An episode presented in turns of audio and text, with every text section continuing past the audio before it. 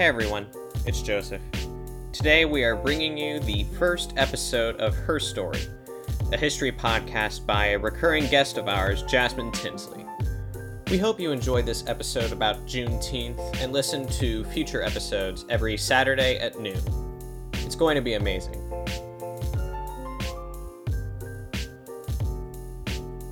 Good afternoon, everyone, or good morning, depending on where you are and when you're watching this. Welcome to my very first podcast episode.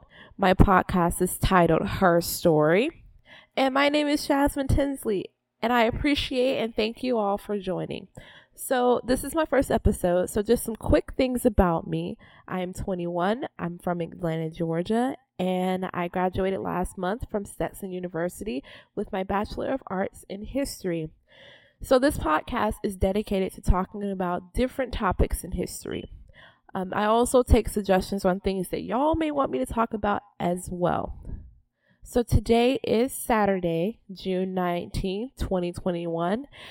And this very first episode is going to be about Juneteenth, which is today. So, the way this episode is going to go, I'm going to give you guys pretty much the historical background behind Juneteenth, and then we're going to talk about what's going on today in relation to Juneteenth.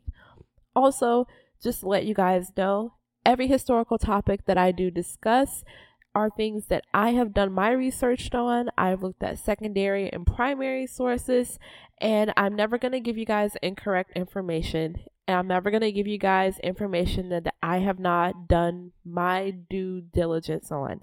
So I just wanted to put that out there for you guys to know. All right. So without further ado, let's go ahead and get into this episode. So, as I stated before, today is June 19, 2021. 156 years ago, the Civil War officially ended. June 19, 1865, Union soldiers led by Major General Gordon Granger arrived in Galveston, Texas to share the news that the Civil War was over and slaves were so called free.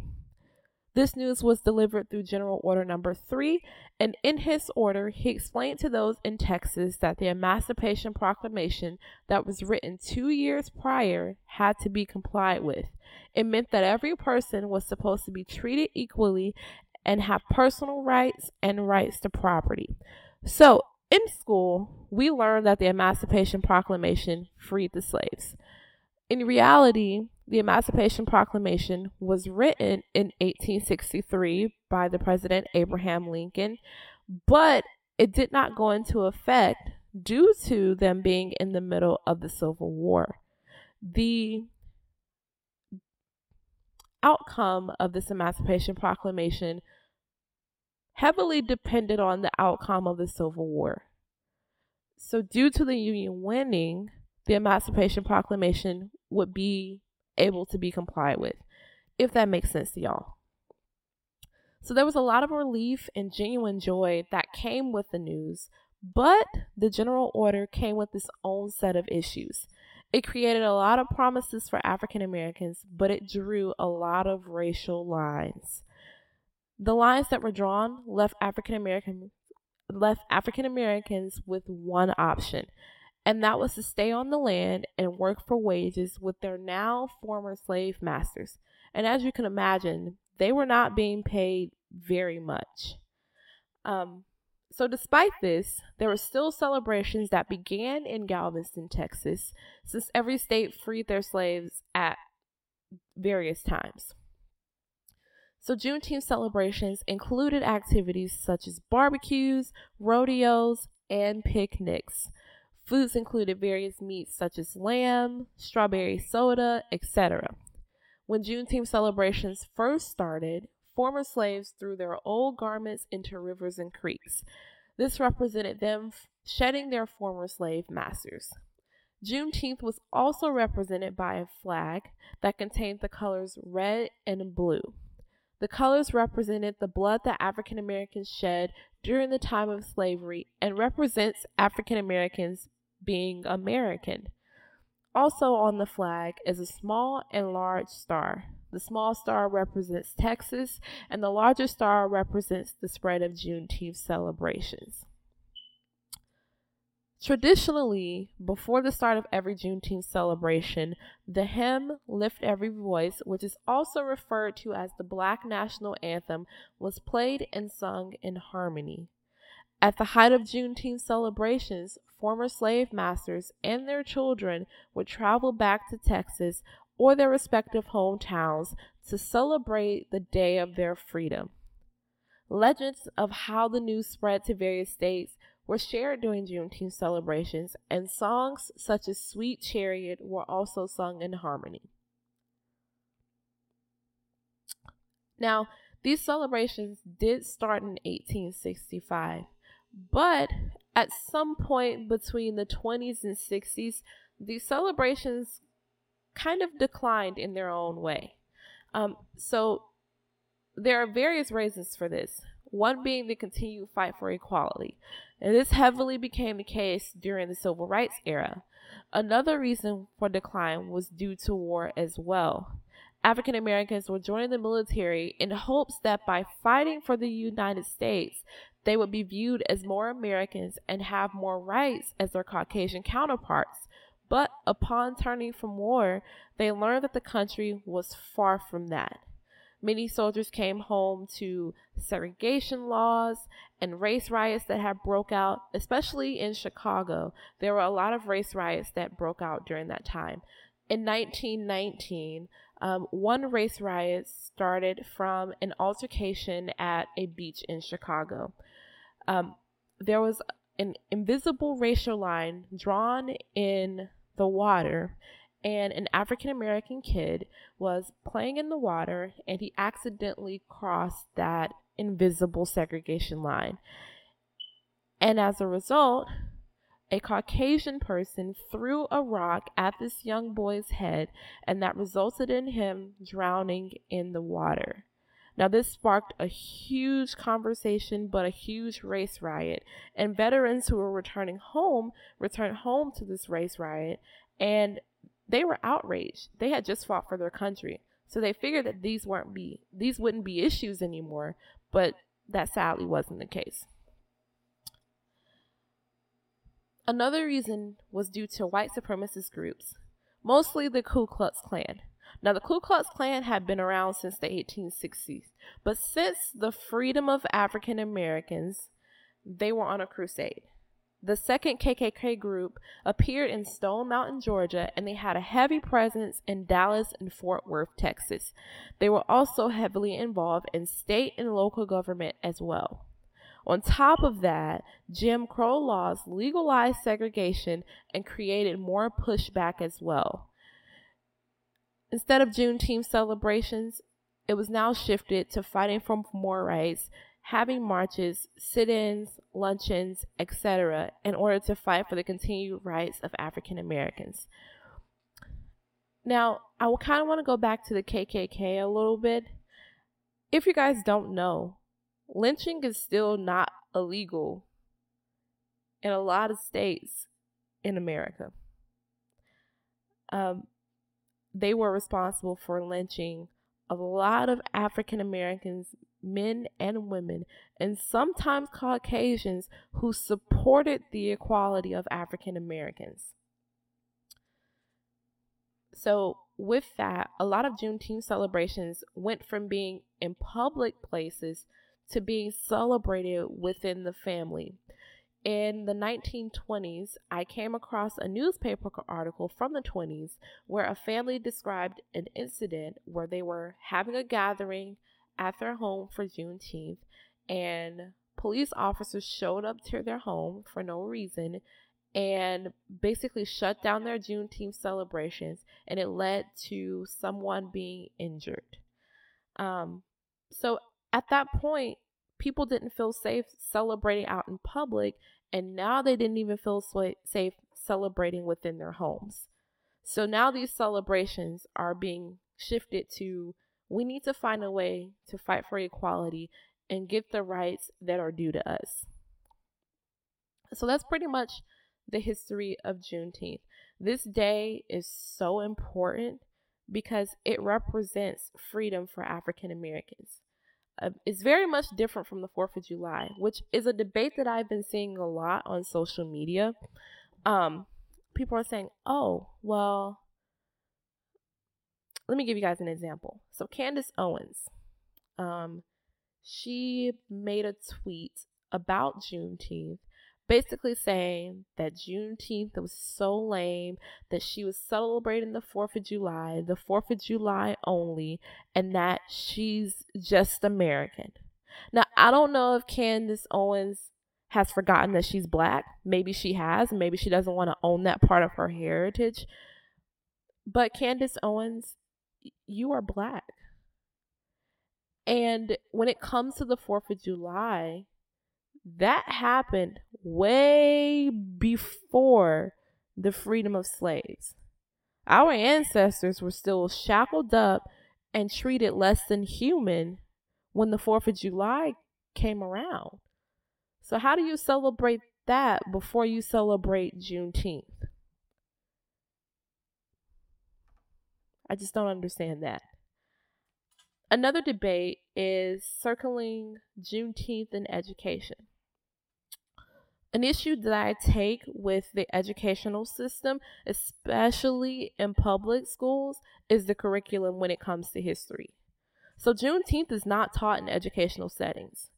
When I was in grade school, we learned about slavery, we talked about the Civil War, but Juneteenth was never a part of that conversation.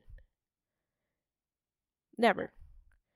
It was never talked about. I mean, racism or the concept of racism and race wasn't really even touched on until you got to the area of civil rights or until Black History Month came around. And that's when all the schools wanted to touch on Martin Luther King, Malcolm X, civil rights era, all that stuff. I think Juneteenth is so important to be talked about because it is a part of history. It's an intricate part of history. So when Juneteenth comes up, a lot of people are not aware of the significance behind the day or the narrative that is often not taught. Um, it's always been taught in educational settings, as I mentioned earlier, that the Emancipation Proclamation freed the slaves. But like I said, that document would have not become effective if the Union, which is the North, lost the war. The freedom of slaves, quite frankly, depended on the outcome of war. Now, there are a lot of reasons for the Civil War, and this can be a separate episode, but one of the reasons for the war surrounded slavery. The South did not want to free slaves. The North did, but the South didn't. So that was a huge rift in the relationship between the Union and the Confederacy. Um, this day, important day, it should be taught in educational settings and taught the proper way. Now, in recent news, if you aren't aware already, a bill has been passed to make Juneteenth a federal holiday. Now, when I said earlier, today marks 156 years since the freedom of slaves, that's a long time. And it's 2021. Now, although it's not surprising, it took a long time for the United States to create a bill making Juneteenth a federal holiday. But y'all want us to go out and celebrate the 4th of July. Okay. so, while it's nice to have Juneteenth recognized as a federal holiday, there are a lot of other issues and debates going on right now that impacts the teaching of this historical day. One is the teaching of the critical race theory in educational settings. There are a lot of people who say that it should not be taught. I have a different opinion on that. I think that it should be taught. I think that having the conversation about race and what racism is is very important in our educational system. I think that if I have a kid who's five years old or even 10 years old and they can go out in public or go to school and experience racism, then why shouldn't people be taught about right about racism and why it is so bad? There are a lot of people in this country who want to pretend that racism doesn't exist, like Candace Owens. A lot of people want to ignore the fact that racism is still a thing. It's very much real. It hasn't gone anywhere and it probably never will go anywhere. Another thing is now I am glad that the the anti-Asian hate crime bill has been passed. What I don't like is that there isn't an anti-hate bill for African Americans. There aren't any legislations for police reform. Now, a lot of people say, oh, well, we made Juneteenth a federal holiday, so you guys should be satisfied. You guys have enough. No, because if I have a kid 10 years down the line and they can still walk outside and experience racism, or I still have to have a conversation with my kid about, okay, this is what happens when you get pulled over by a cop, this is what you should do, then the issue is not solved. Future generations should not have to experience things that our generation and past generations have had to go through. There's been a lot of blood, sweat, and tears put into getting to where we are now. But we still have a lot of problems in society when it comes to the treatment of African Americans. Another thing that I saw um, from Candace Owens is that she talked about basically how she doesn't think that people are being discriminated against based on their skin color.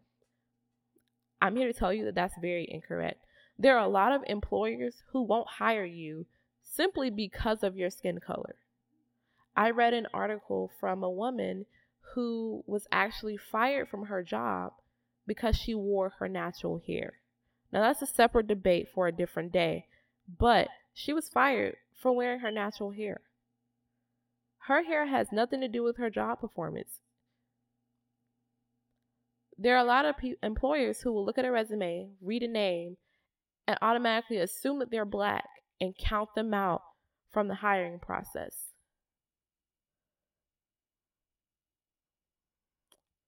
So that argument that pretty much racism or prejudice doesn't exist, inaccurate. Inaccurate. So, with Juneteenth, continue to celebrate. Don't let anyone dim a light on this historic day. It's very important and it's very relevant to our history. A lot of people want to ignore the very messed up and traumatic history of this country. They only want to boast about the good things. And are quick to say, oh, this is the most free place in the land. But we won't teach the important history that is needed to be known. Juneteenth needs to be taught in curriculum. We talk about the amendment that abolishes slavery, but in reality, even with that amendment, it still didn't abolish slavery. States pretty much drug their feet on releasing their slaves.